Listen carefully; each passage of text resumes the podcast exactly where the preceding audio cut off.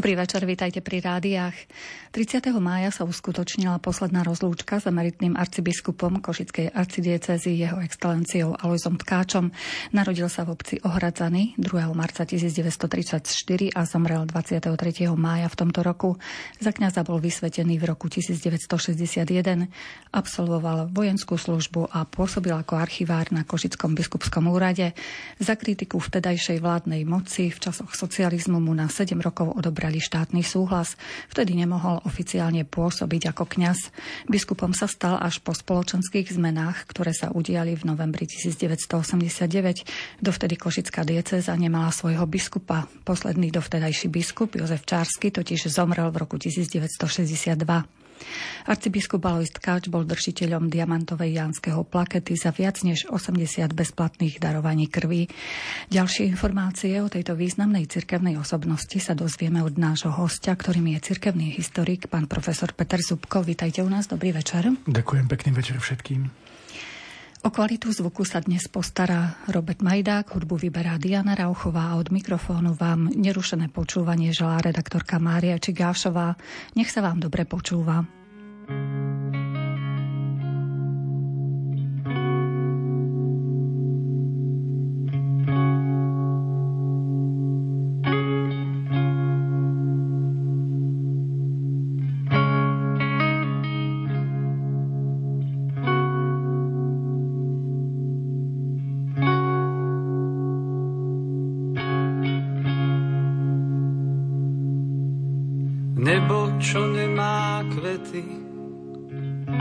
a nemá šediny, používa vety, čo menia dejiny.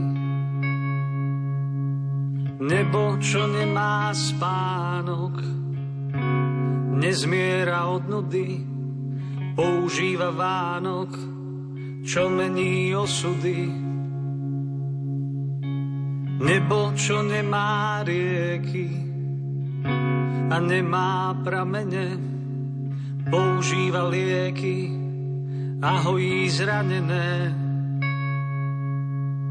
Nebo, čo nemá súdy a nemá clivoty, používa ľudí, nech menia životy. Nebo je príliš ďaleké a dýcha tajomnou vôňou Snažím sa loďou na rieke doplávať do mora domov. Nebo je príliš ďaleké a dýcha tajomnou vôňou. Snažím sa loďou na rieke doplávať do mora domov.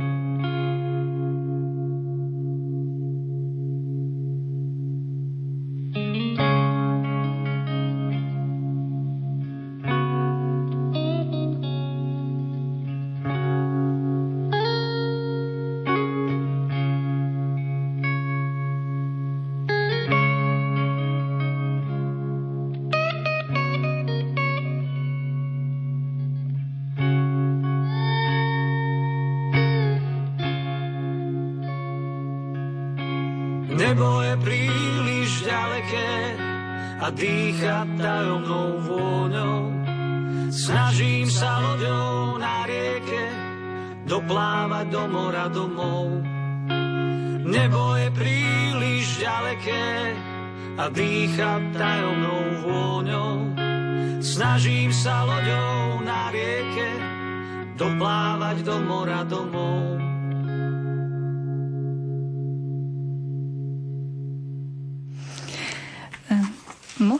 Začať takto, pán profesor. Po vojenskej službe sa pán arcibiskup stal archivárom biskupského úradu v Košiciach. Bol vlastne vašim predchodcom priamým, alebo ešte medzi tým nejaké osobnosti boli, ktoré tam v archíve pracovali?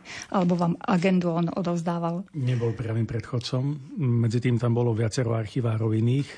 Už za komunizmu samozrejme, ale potom aj po roku 89. Takže to tak nebolo pred tými 24 rokmi tá agenda bola uzdaná úplne niekým iným. Takže no, agenda, kľúče som prevzal, poviem tak, lebo ja nemám preberať akú agendu v tom zmysle takom formálnom, ako sa klasicky preberajú farnosti, kde sa musí skontrolovať všetko. pretože archív má svoje inventáre a tie tam sú, aj s, tým, s tými fondami, ktoré k tomu samozrejme patria. Takže dostal som kľúče a začal som fungovať. Vy ste vlastne kňazom v jeho košickej arcidieceze, teda boli v jeho košickej arcidieceze, keď bol otcom arcibiskupom. Aké vám zostali také súkromné spomienky, ak môžeme takto začať, že nie priamo historickými faktami, ale vašimi nejakými spomienkami osobnými? Tak ja na jednej mám... strane sú tie spomienky také z tých oficiálnych akcií, kde bol vždy trošku nervózny. On to bral veľmi vážne, mal trému to si pamätám, keď prišiel do mojej farnosti prvýkrát birmovať. Bolo to, tá birmovka mala byť v Seni vtedy. A, a on mal taký zvyk vtedy, že v nedele robil dve birmovky. Jednu skoro ráno, tá tuším bola u 8, niekde tu v Košickej farnosti niektorej. A potom utekal do Sene, kde tá birmovka mala byť až o pol 11. A on prišiel na pol desiatu celý vydýchaný, nervózny. Tak rýchlo, rýchlo ideme, lebo už nestíhame. A ja pozerám na neho, viem, kľud, otec arcibiskup, kam sa ponáhľame? No veď, už, už meškám, o minútu máme začať. Nie o minútu, o hodinu a jednu minútu. A on vážne, že hej, tak som si pomýlil čas. No, tak ideme pekne na faru, na kavičku. Tak sme sadli a on sa za tých pár minút tak uvoľnil a tá birmovka bola super. Takže asi tak. Potom raz prišiel ku mne uh, jeden, tuším, to bol taký neskoro zimný, bolo to Vianočné obdobie večer a bol piatok že prídem len tak na Svetú Omšu. A ja si myslím, no tak hádam by bolo dobré aj pohostiť. No a teraz čo piatok? No tak piatok máme pôstny deň samozrejme, to vedia všetci katolíci. Tak zemiaky s kyslým mliekom. Ako tak mi napadlo, ja som bol vtedy iba 3 roky po skončení seminára a v seminári nám robili také veľmi dobré zemiaky s kyslým mliekom vždy v piatky. Tak presne také som uvaril, alebo nechal uvariť, som poprosil jedného známeho, ktorý bol kuchár, že urobím presne také zemiaky. On arcibiskup, par, arcibiskup, pardon, áno, už bol arcibiskupom, bol, že arcibiskupovi takéto zemiaky. A vrem, že hej, že ja na ne mám chuť. No, ešte dvakrát si naložil, mal tri dávky a povedal, že za 10 rokov nemal takú chutnú večeru, lebo vždy mu varil nejaké také jedlo, ktoré samozrejme zjedol, ale nebolo toto také domácké, také, na ktoré sme zvyknutí z detstva. Áno. No a toto bolo také jedlo, kde som mu trafil. No a vtedy ma tak tešilo, že e, nie je nič lepšie, ak host, ktorého hostíte, zje všetko, ešte si zoberie aj a neostane nič. To je krásne. No a to som zažil ešte potom viackrát takto. Takže to sú také tie osobno-neosobné spomienky. No a je ich samozrejme ešte veľa, ako ďalších sa nájdú. A zašiel niekedy aj do archívu za vami, keď ste už tam vy teda pracovali? Uh, nie, do archívu nechodil pretože priamo ho nejak nepotreboval k výkonu svojho povolania, ale mal také svoje poznámky, keď napríklad mi odovzdával svoju agendu, keď skončil ako biskup o svojej službe, že e, dám ti všetko, čo mám. On mal taký ten, také stakato v svojom, svojom hlase. A potom ja mu vravím, že no ale skutočne môžete dať aj to, čo on tak bokom si odkladal. A on, no to ti dám až neskôr, lebo ja sa bojím, že čo dám do archívu, to už budú vedieť všetci. A ja vrem, že no jasné, že budú, ale až o 100 rokov, teraz nie. Pretože mm, proste taký je princíp, že veci, ktoré sa dozdajú hneď, treba ešte spracovať a potom isté veci majú aj osobnú povahu, takže musí čas všetko vyriešiť jednoducho, musí odznieť to embargo na rozličné údaje, osobné alebo na niektoré veci, ktoré sú E, možno dôvernejšej alebo chulostivejšej povahy. Takže to všetko rieši čas, keď to sa odleží, keď uplynie tá úložná doba, ktorá má uplynúť, tak potom tie veci budú sprístupnené. Ale hneď to bude, nebude to hneď ani náhodou. Takže potom bez obav dal aj mnohé ďalšie veci, ktoré, ktoré e, nie že sa bálo dovzdať, vôbec nie, ale ktoré potom pochopil, že už, ho, už mu zavádzajú a zaberajú miesto a on bol taký, že tie posledné roky našťastie nerobil to iba on, ale aj iní kňazi, tak sa zbavoval tých zbytočných vecí, ktoré ho zaťažovali, aj svojich zbytočných kníh, aj zbytočných iných vecí, aj osobných vecí, aj týchto dokumentov a písomností. Čo ma tak tešilo, pretože keď sa jeho životný príbeh uzavrel, tak samozrejme preberajú sa do archívu jeho osobné dokumenty a tých našťastie až tak veľa nebolo, aby s tým bola nejaká veľká práca. Mm-hmm. Lebo pre vás ako historika majú veľkú hodnotu, tie listiny a možno aj nejaké čo, staré knihy. Každý jeden dokument má obrovskú hodnotu. Ak ho viete zaradiť do nejakého kontextu, tak uh, ho viete interpretovať, viete, viete zrazu byť v tej dobe rozprávať o ňom. To ako je to možno nepredstaviteľné. Ja som sám tým prešiel, že pamätám si, keď som bol študentom a teraz prvýkrát v živote človek držal nejaké archívne dokumenty v rukách a teraz akože poprvé to nebolo po slovensky, aj to bolo po väčšine po latinsky. Ehm, ešte naučiť sa to čítať, naučiť sa to preložiť, pochopiť, potom samozrejme je za tým nejaký kontext, reálie. Zistíte, že nevšetky papiere sú originálne, kedy sú tam aj iného typu materiály.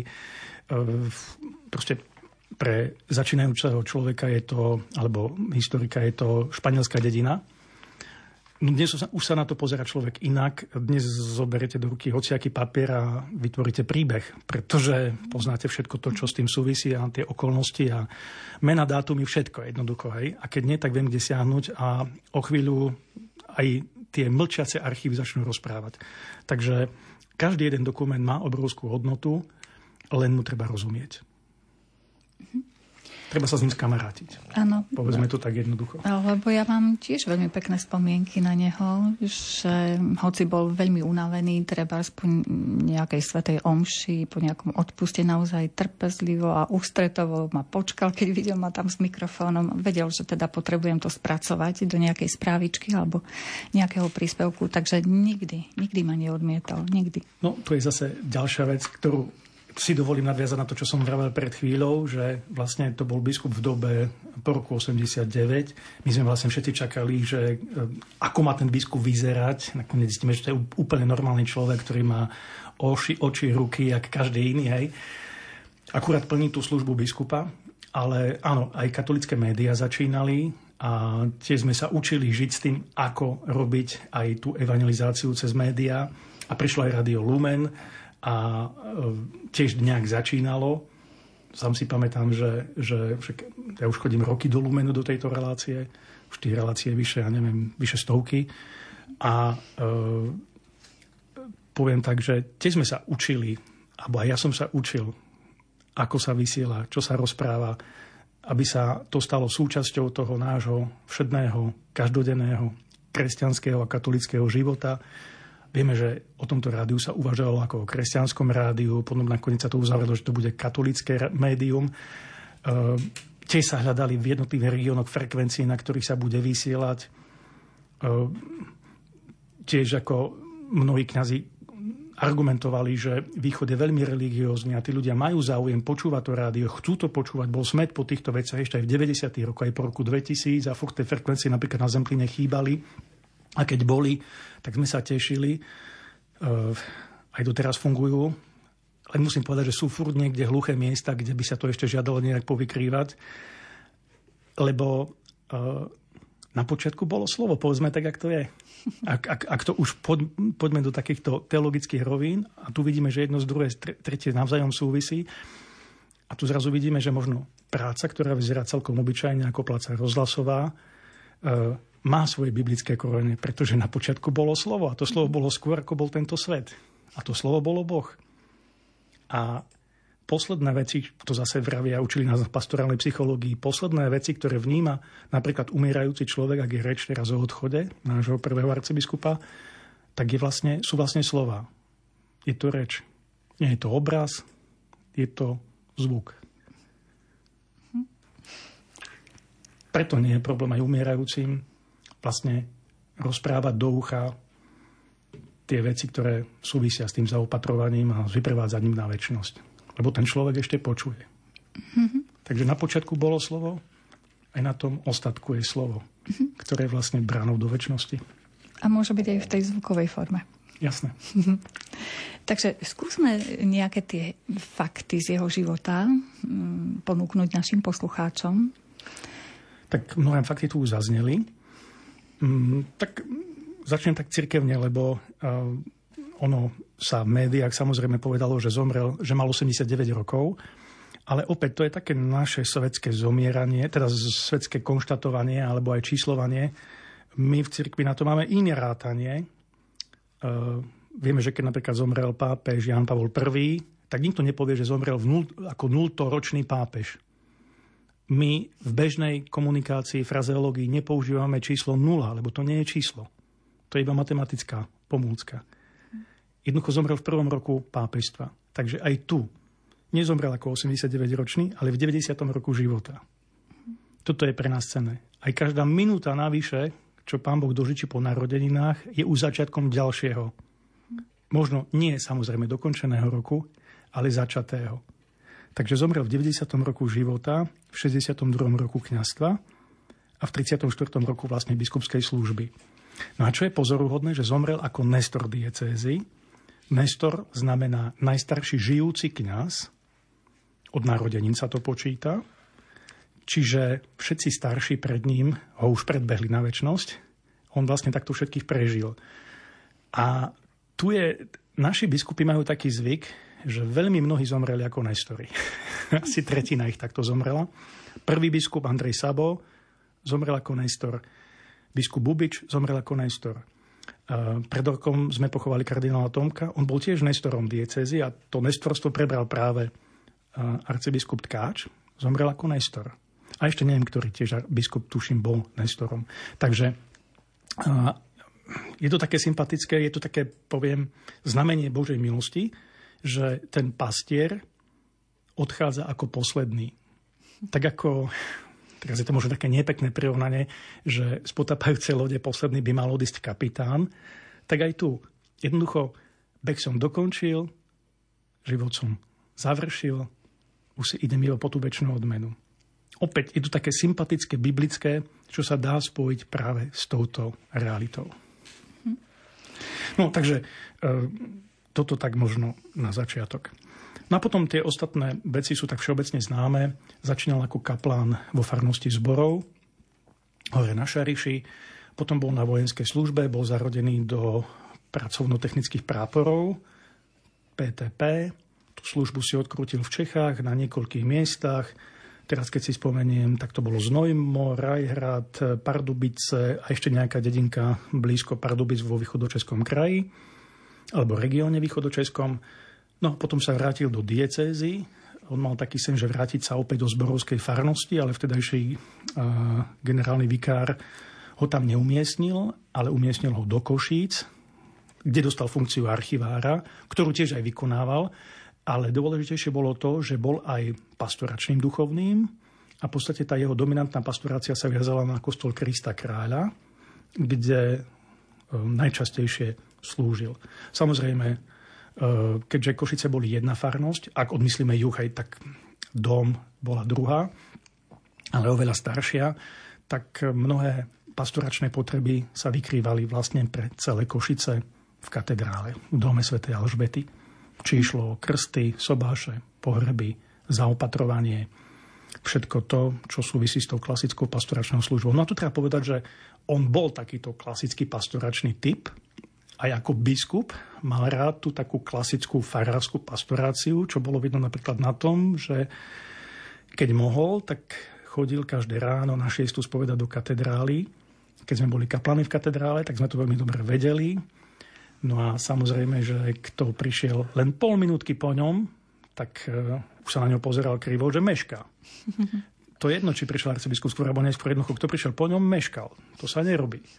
No tak sme chodili vždy radšej 5 minút skôr, ako minútu neskôr a tým pádom bol vždy spokojný. Tak a toto pre nás bolo vtedy dôležité ako kaplan, aby bol náš biskup s nami spokojný. Mm-hmm. No ale zase, eh, ak sa dospovedalo ráno, on hneď odchádzal, my sme ešte museli byť až do konca Svetej Omše, tej druhej, ktorá je ráno, keby náhodou ešte niekto dobehol na spoveď. No a potom, keď boli tie prvopiatkové spovede, keď chodieva viac ľudí, tak samozrejme ho tam vždy vtedy bol takisto. Keď boli veľké spovedania, že sa až rady uzlili hore vzadu pod chorom, tak na Veľkú noc, na Vianoce bol medzi nami a spovedal. No a potom mal taký zvyk, že keď náhodou medzi tým niektorý kaplan mal omšu, lebo medzi tým sa slúžili omše, tak on sa na tú chvíľku, keď bola kázeň, e, postavil od spovednice a počúval, čo káže kaplán. Pretože chcel počuť aj iných kňazov kázať. On, vieme, že samozrejme tiež kázal, bol arcibiskupom alebo biskupom. Je to povinnosť biskupa učiť a vieme, že sa poctivo pripravoval na každú kázeň. No povedzme to tak, ako to bolo. Nebol on e, ako mimoriadne talentovaným kázateľom, ale zase bral túto službu mimoriadne vážne, že kázal e, vždy pripravený. A v tomto bol zase vzorom. A to ma zase aj tešilo, že všetky tie kartičky, ktoré on za tie roky si vždy chystal, lebo na každú omšu mal pár poznámok, čo chce povedať, tak tie skončili v archíve. Takže to je také pekné svedectvo. To sú za tie desiatky rokov kňazskej, aj potom neskôr biskupskej a arcibiskupskej služby desiatky tisícok e, listočkov. Koľko asi ich máte?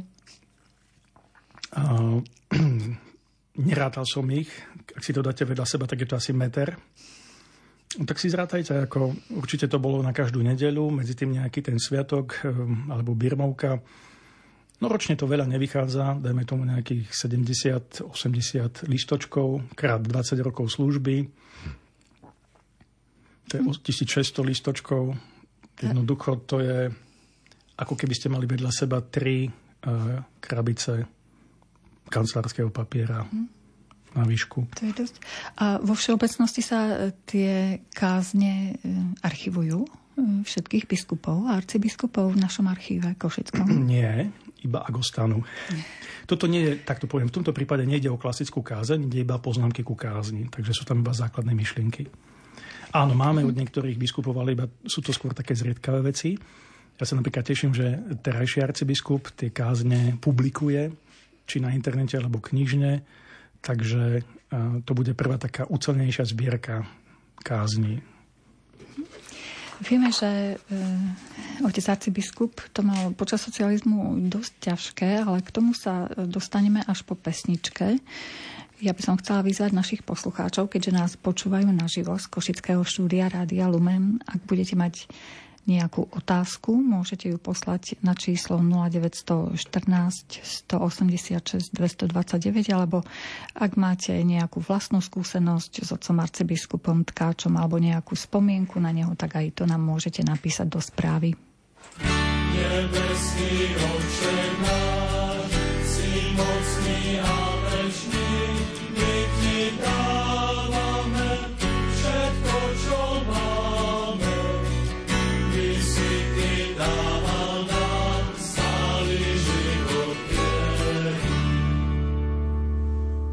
Prinášame Ti svoj chlieb, víno a lásku. Všetko Ti dnes obetujeme. Svoje životné prostredie, úspech a prácu. Všetko Ti dnes obetujeme. Svoje schopnosti, nadšenie i radosť Všetko ti dnes obetujeme. Nebeský oče náš, si mocný a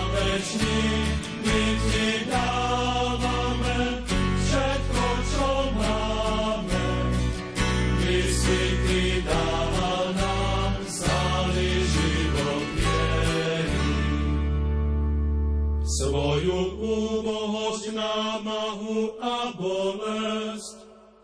Všetko ti dnes obetujeme.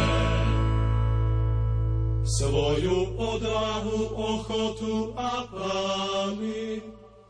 Všetko ti dnes obetujeme. Tento celý deň, celý život a večnosť.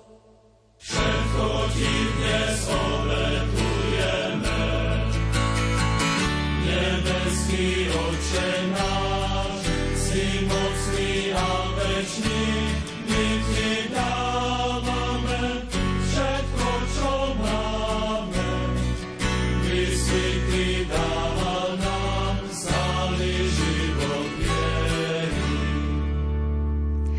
dnešnej relácii História a my, vysielanej z Košického štúdia Rádia Lumen, hovoríme o arcibiskupovi Alizovi Tkáčovi, ktorý nás 23.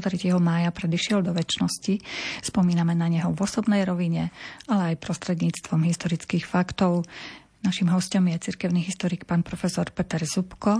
Reláciu počúvate v priamom prenose. Môžete nám teda svoju otázku ako SMS správu poslať na číslo 0914 186 229 alebo na to isté číslo opäť formou správy nám môžete poslať svoju vlastnú skúsenosť s otcom arcibiskupom Tkáčom alebo nejakú spomienku na neho. Tak ako sme naznačili pred pesničkou, e, to obdobie socializmu bolo dosť komplikovaným obdobím pre oca arcibiskupa Tkáča. Lebo teda nedržal jazyk za zubami a stiažoval sa, že tu nemáme slobodu. Nabral odvahu a povedal to náhlas. Otázka je, či to bolo rozumné alebo nie. Mm. Zaujímavé je čítať spisy, ktoré sa zachovali na túto tému, spisy, ktoré sú z produkcie EŠTB, a týkajú sa buď jeho priamo, alebo sú to analytické spisy, ktoré ja som si čítal zase v Prahe, v archíve Ústavu e, pre štúdium totalitných režimov, ktorý e, má isté také situačné správy zo slovenskej cirkvi alebo z cirkvi na Slovensku práve v tom čase zachované. Tam na jednom mieste aj bolo konštatované, že vlastne vystúpenie Alojza Tkáča v, tom, v tej jeseni 1974 na schôzi Pacem Interis, kde bol prvýkrát i poslednýkrát v živote ináč, bolo síce pravdivé, ale nevzbudilo žiaden ohlas. A teraz sa vyskytli špekulácie, prečo to vlastne Tkač urobil.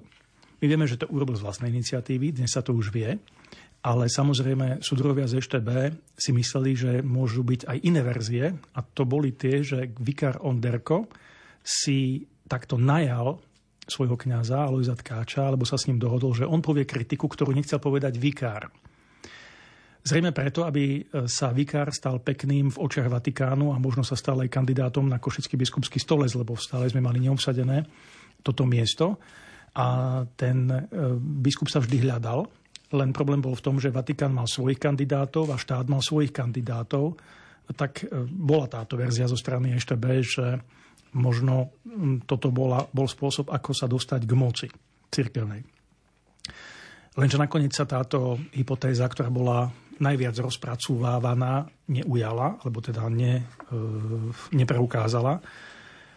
A e, ono by to upadlo do zabudnutia, lenže e, Alois Tkáč ten svoj prejav dal disidentom, ktorí boli u neho na fare Juklovi a Krčmerimu tuším. Títo posunuli zase Mikloškovi a tento posunul do zahraničia. A zrazu to vysielali tie zahraničné médiá. Hlas Ameriky, Slobodná Európa, Vatikánsky rozhlas. A ten jeho prejav chytil druhý život ktorý nemal už nič spoločné s tým, že by, chce, že by to chcel alebo nechcel Alois Tkáč. No a vrátilo sa to ako bumerang, samozrejme tým takým typickým komunistickým pomstichtivým spôsobom, že aby si to nedovolil nebodaj niekto do budúcnosti robiť kritiku zriadenia, tak bude potrestaný. Ono do toho trošku vstupoval aj výkár, aby to nebol nejaký krutý trest, ale ten trest jednoducho bolo odňatie štátneho súhlasu, čo znamenalo pre mladších poslucháčov toľko, že nemohol vykonávať oficiálne kňazskú službu. A tak išiel do tzv. výroby, tak sa to volalo. Čiže išiel do civilného zamestnania. No a v tom civilnom zamestnaní bol 7,5 roka, čiže nielen 7 rokov, ale 7,5 roka a vystredal viacero zamestnaní, bol robotníkom v štátnych lesoch, bol vodičom električky v dopravnom podniku, na, na konci potom znovu robotníkom v štátnych lesoch. No a ten štátny súhlas mu bol vrátený potom v jari 1983 s tým, že nemohol byť umiestnený do Košíc kvôli predchádzajúcej kritike režimu a mnohých tých vecí, ktoré súviseli s obmedzovaním cirkevného života. No a tak bol umiestnený do úplne iného okresu, do finálnej farnosti, kde sa nie že otáča autobus, ale aj muchy sa otáčajú, lebo je to na konci sveta, v horách, kde sa leto vyskytuje len pár týždňov, takže v Červenici pod Dubníkom. Takže tam prežil tie roky od roku 83 až do začiatku roku 1990. Vieme, že počas socializmu nebolo možné sa len tak v obchode kúpiť nejakú náboženskú literatúru. um, pôsobil aj v tejto oblasti, že treba privážaj, privážal som nejaké samizdaty alebo ich distribuoval alebo nejakým spôsobom sa usiloval, aby teda veriaci mali knihy? Samizdatová alebo tá neoficiálna literatúra je samostatná téma a vieme, že u nás vychádzala samizdatová literatúra, časopisy. Sú všelijaké tituly, máme knihy, ktoré boli preložené do Slovenčiny, máme knihy, ktoré napríklad vydal povedzme Ústav svätého Cyrila metoda v Ríme a nemohli byť oficiálne šírené u nás, tak sa odpisovávali, odklepávávali a takto sa rozmnožovali a šírili. A potom bola aj pôvodná tvorba. No a Alois Káč bol autor, ktorý prekladal e, z dvoch jazykov, a pardon, z troch jazykov tuším, do slovenčiny, a to z polštiny, z taliančiny, čo si preložil, a z nemčiny. Bolo to dovedná 18 titulov, ktoré on sám preložil v Červenici, nechal odpísať, alebo aj sám prepisoval, veď písací stroj používal až do posledných dní svojho života, mal ho rád. A vždy vydal niekoľko výtlačkov, ktoré nechal zviazať. E, ak si ich dáme vedľa seba, tak je to jeden necelý meter e, tých samizdatov, ktoré on potom rozdával na stretnutiach tzv. jadra, teda kňazov, ktorí sa tajne stretávali okolo Jána Chryzostoma Korca a tiež aj iným kňazom, ktorým dôveroval. On tam má takú poznámku, e, zvyčajne na úvodnej strane, že preložil z toho a toho jazyka AT. Alois Tkáč. Iba iniciálky samozrejme. No a e, okrem toho, že samozrejme mal on jednu sadu tých exemplárov u seba, tak e, mne sa podarilo nájsť aj v pozostalostiach viacerých iných kňazov takýto, tieto samizdaty, alebo také samizdaty, ktoré preložil on. A to potom krásne dokresluje ten obraz toho, ako ten život tajnej cirkvi, alebo ten tajný život cirkvi, neverejný, fungoval aj po tejto stránke. Bohužiaľ, to musím povedať, že Mnohé knižnice samizdaty nezbierajú, dokonca ich ničia systematicky, lebo ich nepotrebujú, dokonca aj teologické fakulty ich nezbierajú, čo je veľmi smutné. A tento žáner si ešte podľa mňa vyžiada dosť hlboké spracovanie. U mňa v archíve samizdaty majú pekné miesto, ako ja ich zberám, pretože je to jedno úžasné svedectvo doby, ktoré nikdy predtým nebolo a dúfajme, že už ani nikdy nebude. A je to také zvláštne, keď držíte v rukách nejaký, nejakú vec, ktorá má takýto život. Mhm. Keď toto mal niekto v rukách za komunizmu, tak na jednej strane bol rád, že má nejakú kvalitnú literatúru, lebo zase hoci čo sa takto nešírilo. A na druhej strane bolo spojené to aj s tým rizikom, že ak by to nebodaj nejaký tzv. orgán u vás našiel, tak eh, by ste mohli mať teoreticky problémy. Nie s väzením, to nie, ale možno nejaké kariérne alebo iné. Ano. Takže... Alebo deti by neštudovali. No, ten režim bol schopný uh-huh. toho. Veď vieme, že keď zase mm, Alois Tkáč v tom 74. vystúpil, tak zase ešte báci začali sledovať celú jeho rodinu. Takže to nebolo príjemné. Nielen pre neho, ale vlastne chťac, nechťac pre všetkých. Či o tom vedeli, alebo nevedeli, to už je iná vec, ale jednoducho to zlo a ten vlastne ani nie je strach, ani nie tak ľudí, ale strach toho režimu pred tými ľuďmi vyzeral práve takto. Áno, že potom perzekuovali vlastne celú rodinu. E, ako mm, sa stal biskupom potom po tých, po tých zmenách v roku 1989 po novembri? No jednoducho bol zverejnený a vymenovaný. No, ale prečo práve on? Si môžeme dávať otázku.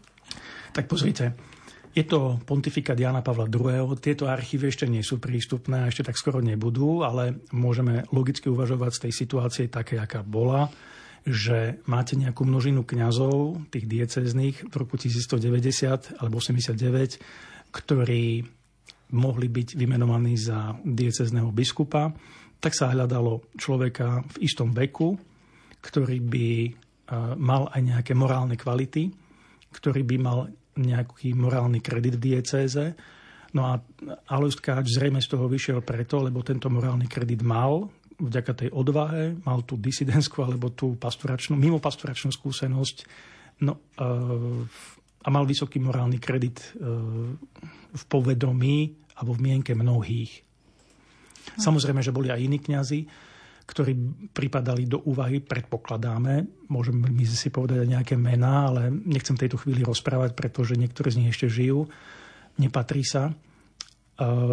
A tam tie morálne kvality nedosahovali k tých kvalít alebo tých hodnot alebo tých parametrov, aké si zrejme nastavili v tom roku 90. Tu len spomeniem jednu vec, že vieme, že v apríli roku 90 navštívil Československo Jan Pavol II. Bol vo Vajnoroch, predtým na Velehrade a v Prahe. A podmienkou jeho návštevy bolo to, že všetky biskupské stolce na Slovensku alebo v Československu budú nielen e, obsadené vymenovaním biskupov, ale aj skutočne tie biskupy budú už konsekrovaní a budú inštalovaní. No a to sa vlastne potom dialo e, pre tou návštevou v februári, marci, že tí biskupy boli vysvetení a v tom apríli vlastne po dlhých rokoch, 10 ročiach uprázdnených biskupských stolcov zrazu všetko bolo tak, ako má byť. Ano. A bola to asi úžasná eufória, keď vlastne tí veriaci boli potlačovaní 40 rokov, nemohli ten bežný cirkevný život viesť, tak asi no, bolo tu nadšenie. samozrejme mala svoje dôsledky, alebo aj svoje také, povedzme, vonkajšie znaky, že, dajme tomu na tej vysviacku, e, prišli tisíce ľudí, tá sa konala vo vše športovom areáli, ktorý dnes je v ruinách, bohužiaľ viem o tom, že vtedajší kňazí, tí, ktorí boli takí tí váženejší a starší a už nežijú, tak hovorili, že tá vysviacka by mala byť v katedrále, ale e, to práve Alois Kač odmietol, nie, že tu teraz pristupní mnohým iným ľuďom, aby to videli, aby po tých rokoch, keď biskupa nebolo, aby, aby zrazu boli svetkami tejto udalosti, tak sa rozhodlo tak, jak sa rozhodlo. Ďalšia vec napríklad bola tá, že ak sa pozrieme do našej nedávnej minulosti, tej slovenskej alebo československej, tak pre nás viackrát boli biskupy vysvetení naraz viacerí. Hej. Či to bolo v 23. roku uh, Vojtašák, Kmeďko a Blaha, alebo v 25. bol svetený naraz Jan Tauš a Čársky, alebo zase v roku 73 zase boli teda biskupy iní vysvetení naraz. Uh, aj tu sa teoreticky mohli tie vysviacky urobiť takto, čo by bolo nádherným svedectvom jednoty, ale e, tu už sa akoby tiež prišla tá doba s tým, že sme sa začali trošku tak drobiť e, s tým zdôvodnením, že a každý nech si to dožičí a užije to svoje, aby, aby tí vlastní veriaci boli prítomní na tých vysviackách svojich vlastných biskupov. A tak tie vysviacky neboli naraz, ale každá zvlášť, či v Prešove, v Košiciach, v Rožňave alebo v Bystrici, robili vtedajší kardinál Jozef Tomko, takže uh, tých výsiacok bolo niekoľko, takže tá eufória vyzerala na jednej strane takto, to boli tie slávne začiatky. No a potom bol veľký nedostatok uh, sakrálnych objektov. Tie sa nie, že začali opravovať, to iba fakt je najvýznamnejšie, ale skôr sa začali stavať nové ako huby po daždi. No a v Košiciach to bolo, nechcem povedať, že svetový rekord, ale určite rekord v našich dejinách, pretože uh, už za prvých 5 rokov bolo postavených 80 kostolov a dokonca jeho biskupskej služby to už bolo 135. A to už je teda úctihodné čísla. To sú len nové kostoly. Hej. Popri tom skutočne na mnohých miestach sa upravovali staré. A keď tak zrátame z toho počtu, koľko kostolov je v našej dieceze, tak 50% konsekroval práve Alois Káč. Čiže každý druhý kostol. No a to už je tiež pozoruhodné. Nie preto, že by opäť sa na to pozrime takto, že by to bola jeho zásluha, ale preto, že pán Boh si ho vybral do tej doby, aby on sprostredkoval tú milosť. Takže robil to, čo robiť mal ako biskup. Aj podporoval v tomto ľudí. Na druhej strane, opäť, môžeme sa na to pozrieť dnešnými očami, očami doby, ktorá je viac možno sekularizovanejšia, viac náročná na... E, za všetkým sa dnes len počúvame o peniazách, o médiách a o poplatkoch a neviem o čom všetkom. Že toto všetko, čo bolo postavené, treba teraz uživiť a udržať a to stojí peniaze. A tieto problémy neboli v tých 90. rokoch, ale zase táto doba ich priniesla. Ale neznamená, že to, čo sa spravilo vtedy, je zlé to by bolo zase anachronické prenašanie dnešných reálí do minulosti, že vtedy sa vlastne urobilo zlo. Nie, to neexistuje. To dnes my máme problém a ten problém si musíme vyriešiť my. Nemôžeme zvaľovať chybu na niekoho, kto chcel dobre v minulosti. Takže a, prišla táto vec. Potom veľká eufória bola samozrejme v tom, že bol nedostatok kňazských a reholných povolaní a tí povolania zrazu prišli a prišlo ich skutočne veľa. No a opäť, keď pozrieme, koľko kňazov vysvetil prvý košický arcibiskup, tak samozrejme máme tu aj reholných kňazov, ktorých svetia vlastne svetskí biskupy. Reholní predstavení nie sú biskupmi, takže tých kňazov dokopy je takto 350. Z toho väčšina je pre službu teda košickej diecézy a bola vysvetená práve Alojzom Tkáčom. Jednoducho, on sa aj samozrejme delil s tým, že mnohé vysviacky konali aj jeho pomocní biskupy vtedajší, ale e, toto právo patrí dieceznému biskupovi. Je to jeho dieceza, jeho kňazi, jeho právo. A keď nemá kto, jeho povinnosť. Áno. My si o chvíľu opäť e, pustíme trošku hudby, ale keďže nám prišli SMS-ky, tak skúsme na ne odpovedať. Je tu otázka, kde slúžil svoje denné omše ako robotník. Posluchač Jan sa pýta. Čisto to boli len jeho súkromné, alebo sa stretávali nejakí veriaci, ktorí neprezradili teda, že slúži Sveta Omše? Tak to teda neviem povedať, ale predpokladám, že ak si ich slúžil, tak určite len sám. Uh-huh. Lebo tu by sa mohlo stať to, že niekto niekde sa pochváli a potom by bol problém nielen pre neho, ale aj pre tých, ktorí by boli na tých homšiach. A to... E, jednoducho ten režim vedel, ako vystrašiť e, mnohých ľudí, e, alebo ich aj dokonca ako zlomiť. Tkáča nezlomili, ale zase určite nechceli robiť problémy iným. To, to si nemyslím. A ešte aspoň jednu otázku. Žijú ešte nejakí pokrvní príbuzní z rodiny? Áno, ešte Otca žijú. arcibiskupa. Uh-huh. Takže nasleduje pesnička. Vážení poslucháči, ak chcete poslať otázku, môžete ju poslať na číslo 0914 186 229, ale samozrejme môžete nám do SMS správy napísať aj svoju vlastnú skúsenosť s otcom arcibiskupom, takú spomienku na neho.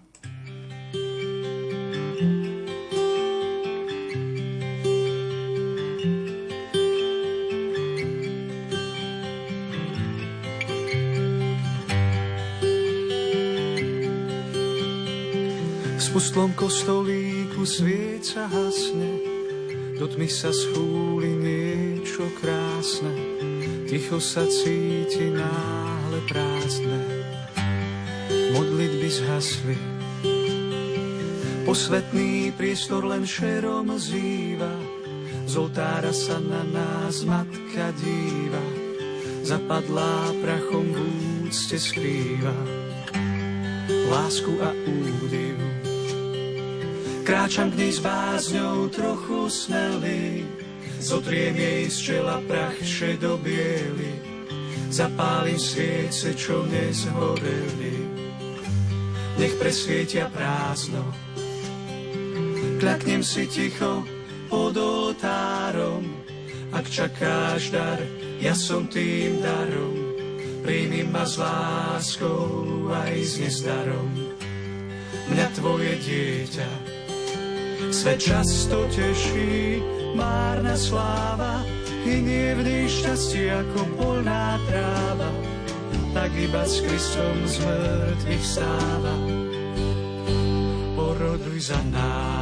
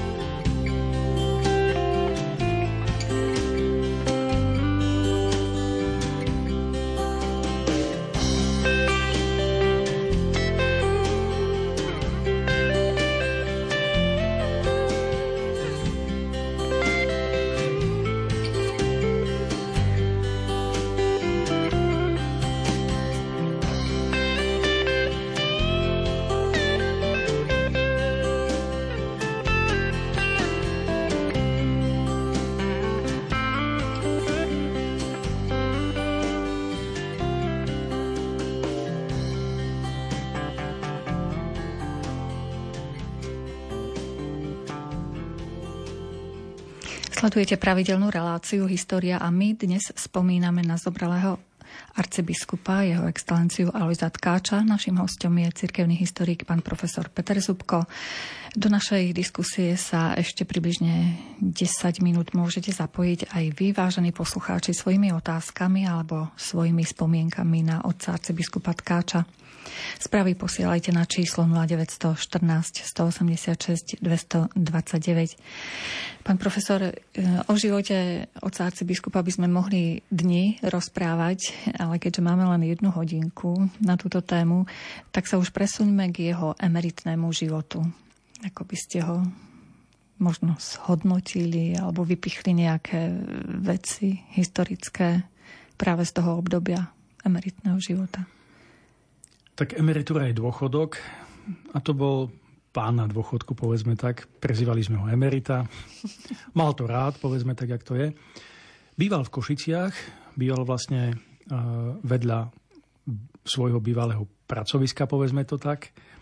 Samozrejme v samostatnom byte a v podstate až dokonca sa relatívne o seba staral stám s tým, že e, posledné roky ten zdravotný stav sa ukázal že človek starne, bol viackrát aj hospitalizovaný a bol aj vo vážnejšom stave, ale v podstate zo všetkého sa dostal. On sa tak aj predtým chválil, že má silné zdravie a tak. A dokonca, keď sa podľa kanonického práva vzdával v 75-ke svojej biskupskej služby, tak ako to káže kanonické právo, tak e, trošku sa tak aj rozčudoval, že prečo zdravý človek sa má vzdať a, e, ale jednoducho sa podrobil tomu predpisu.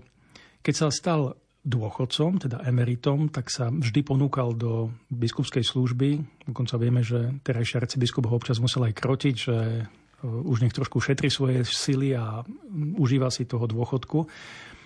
Ale spočiatku ešte skutočne aj vážne fungoval, chodil, birmoval, pastoračne navštevoval fárnosti.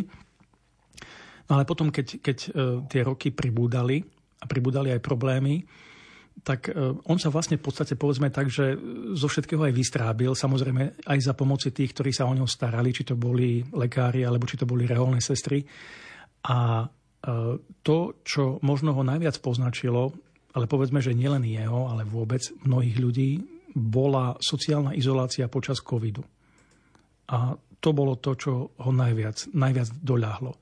Lebo on nebol typ mnícha, pustovníka, ale spoločenský človek, aj keď mal introvertnú povahu, na druhej strane predsa len žil v spoločnosti a všetci potrebujeme tú spoločnosť, takže toto na neho doľahlo asi tak najviac.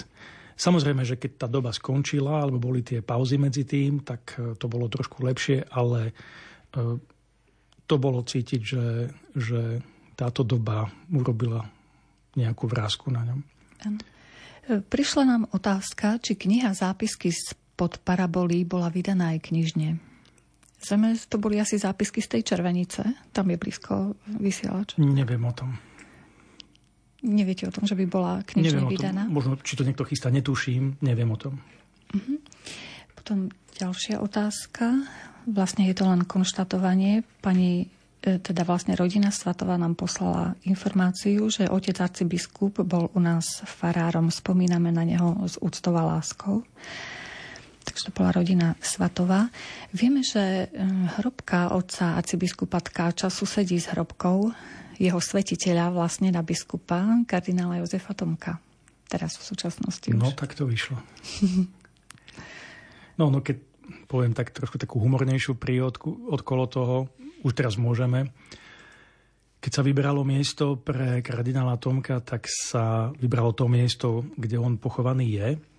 A treba povedať, že e, ja som sa tak, povedzme, jemne dostal do sporu s tými, ktorí boli za to miesto, kde on pochovaný je. Ja som povedal, že kardinál by mal byť na tom čestnejšom mieste, pretože to je to, kde bol pochovaný práve Alois Tkáč. Pretože my, keď sa pozeráme na svetiňu, tak my si vždy predstavujeme, že pravá strana je naša pravá ruka a ľavá strana je ľavá ruka, ale v skutočnosti je to naopak. To sa musíte otočiť a pozrieť do svetine. To je rovnako ako keď chceme povedať, že ktorá strana rieky je pravá a ľavá, ktorý breh je pravý a ktorý je ľavý. Tak sa nepozeráme proti prameňu, ale dolu tokom Navyše v liturgii existuje pomenovanie epištolová a evaneliová strana a tá evaneliová je čestnejšia. To je práve tá severná. To je tá, ktorá sa z nášho pohľadu ľaví ako ľavá. Aby som uzavrel, lebo už je to asi chaos, jednoducho z toho hľadiska liturgického alebo toho aj heraldického, lebo v tomto prípade je to to isté, Alois Tkáč má trošku čestnejšie miesto povedzme tak, je to náš prvý arcibiskup, tak nech ho má. Ale keď som týmto argumentoval, tak jednoducho povedali, a to bude dobré aj tak, aj vrem. No áno, veď majú byť splnené slova žalmu. Po Tomkovej pravici bude pán arcibiskup, lebo v jednom žalme je napísané, po tvojej pravici, pane, stojí kráľovna ozdobená zlatom zofíru. tak vtedy sa tí prítomní tiež takto zasmiali.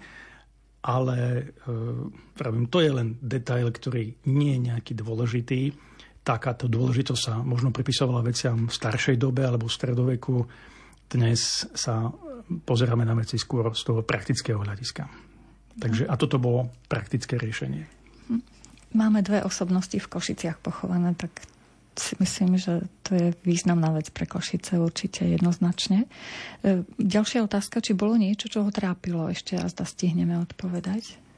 Tak občas ten zdravotný stav No a samozrejme nájdú sa mnohé veci, ktoré občas spomenul, ale či o to trápilo, to bolo len také konštatovanie, že mnohé veci sa nepodarilo dotiahnuť, alebo nie sú ideálne spravené, alebo nerobia sa dobre podľa jeho mienky. Postupne, ako sa nám menil svet, rôzne ideológie sem prenikali, tak ste postrehli nejako, že by sa vyjadroval k tomu, alebo na stretnutiach kňazov povedal nejaké výhrady k tomu? tak ono, jasne, na jednej strane tu máme mnohé veci, ktoré prináša ten svetský život, alebo mnohé tie veci, ktoré súvisia s globalizáciou a s tými, s tými, s tými spoločensko aj politickými udalosťami. Ale na druhej strane boli aj duchovné udalosti a samozrejme on mnohé reflektoval.